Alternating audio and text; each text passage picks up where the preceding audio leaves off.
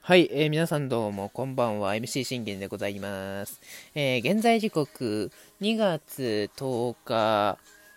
金曜日17時12分となっております。えー、信玄の全力絶叫リラジーというところで皆さん声もよろしくお願いいたします。この番組はオリファン歴11年目の私信玄がオリックスの試合の振り返りから、えー、ロサンゼルス・ドジャーズの振り返り、えー、その他気になったチーム情報、もろもろなどを12分間で僕の思いの丈を語っていくラジオ番組となっておりますが、えー、たまにね、えー、プロレス情報、えプロレス勝利予想、えプロレス試合感想等も12分間で僕の思いの丈を語っていくラジオ番組ともなっております。え一つよろしくお願いいたします。ということでね、えー、まだまだこう、宮崎キャンプが盛り上がっているわけなんですけども、あのー、今日はですね、えー、その宮崎キャンプと、えちょっとね、えちょっとプロレスのね、方の収録も入れたいなということで、結構ね、えー、撮ろうと思っております。まあ、まずは、あの、本メイン収録、1、2、3、4つ撮っていこうかなと思うんですけどもね。えー、まずは、あ2年前かなぐらいから期待されてた、あの、星がいるんですけれども、なかなかこう、期待に応えられなかった男がおりまして、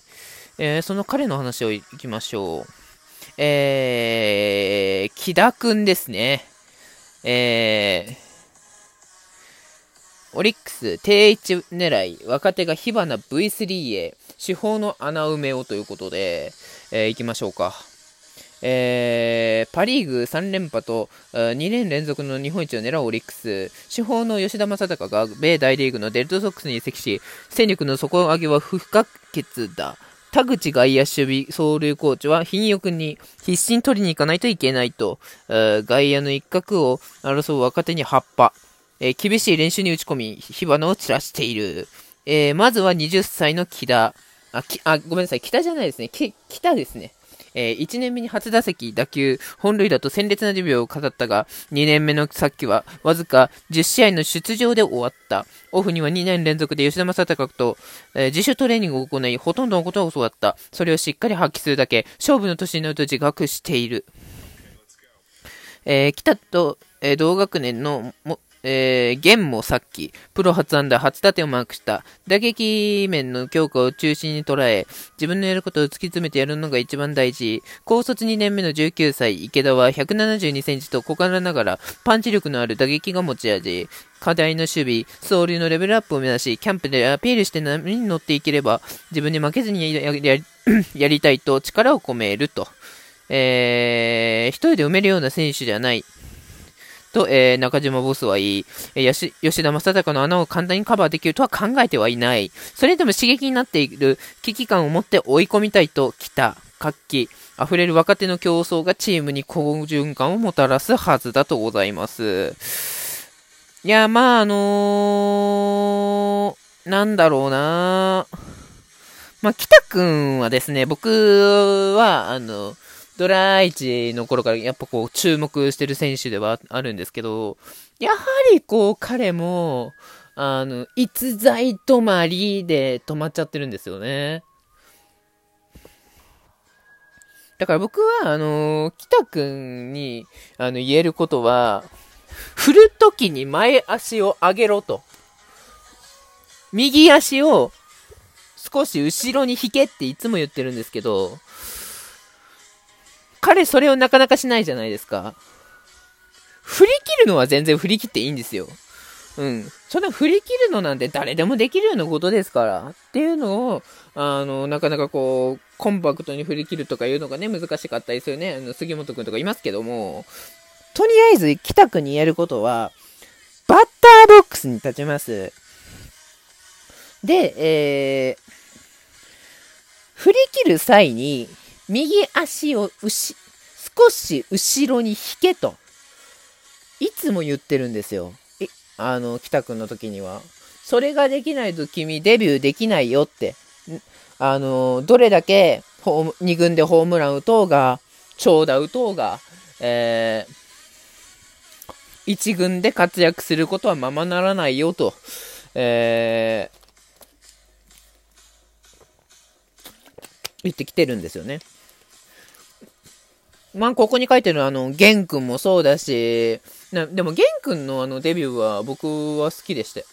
はい。ね、去年、北君がデビューでき、あのー、一軍で打てなかった、その決差っていうのがあったと思うんですけども、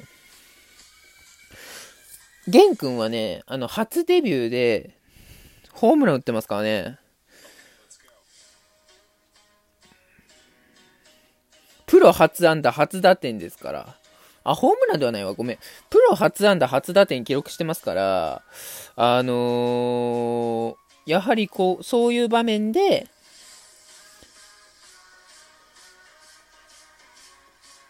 そう、そういう場面でできることがどっかにあるんじゃないのかっていうところだと思うんですよ。だからまあ、北くんもね、僕はあのー、次期司法候補として、すごいあの見てはいるんです。うん。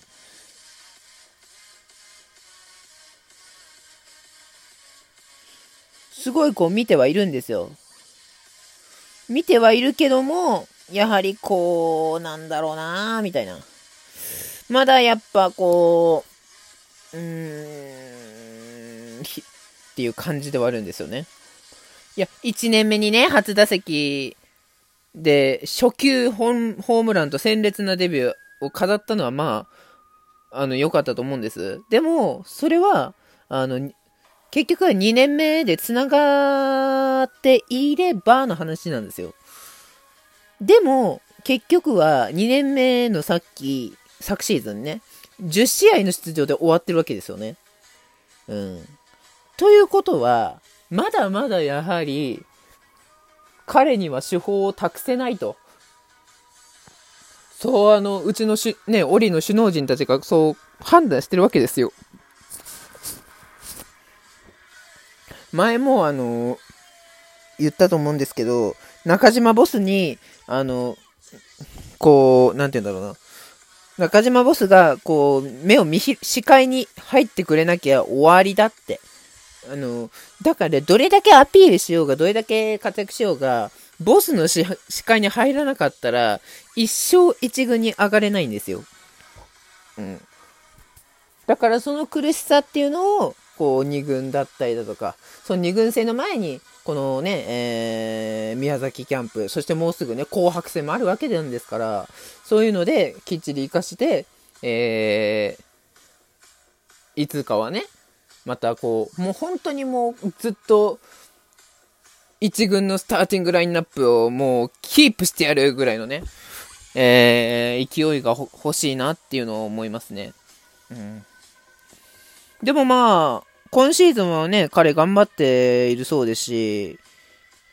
あの、ほとんどのことはね、なんか、オフに、えー、2年連続でま、正隆くんから教わってはいるっていうことは聞いたんで、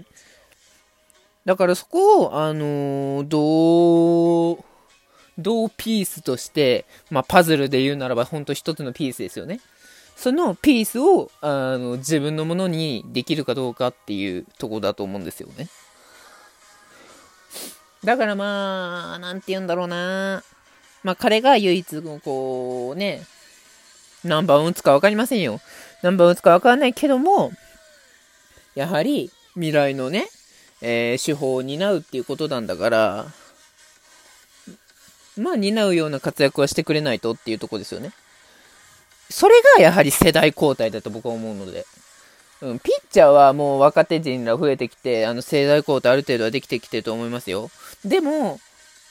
やはり打者は、あの、ベテラン勢にまだ頼りきりな部分は、あの、見え見えなんですよ。もうここのベテラン勢たちを、もう本当若手勢たちがもう一気にもう総取りするようになれば、あのもう、ああ、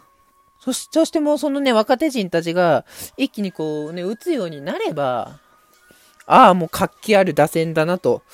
うん、ベテラン勢なしでももう申し訳ないけど勝てるわと、ね、あの、中島ボスから、あのー、確信をついていただけることができれば、まあ僕らとしてもすごい万々歳なんですよね。うん。だけど、やはりこう、まだ、あだっちゃんだとか、福田くんだとか、えー、去年はちょっと失敗した杉本くんとかね、あのー、若月とか、そこら辺の、あの、やはり、ベテラン勢たちに、こう、まだ頼りきりな部分は、見え見えではあるので、その、ベテラン勢たちから何を学ぶか、その、どういうところを学び、どういうところを活かし、えー、そして一軍に、ね、えー、いずれはこのスターティングラインナップの一角を担うようになれるのかっていうことを、えー、常々考えた方が、あまあ、行きのこのね、えー、オリックス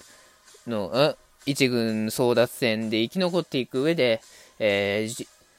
重要になっていくんじゃないのかなっていうのは思いますね。はい。というところで、えー、ちょっと今日は短いんですけども、ここらで終わりたいと思います。えー、まだまだね、あのー、他の回が残っているので、その他の回の収録をしようと思います。それでは、1本目はこれにて終わります。バイバイ。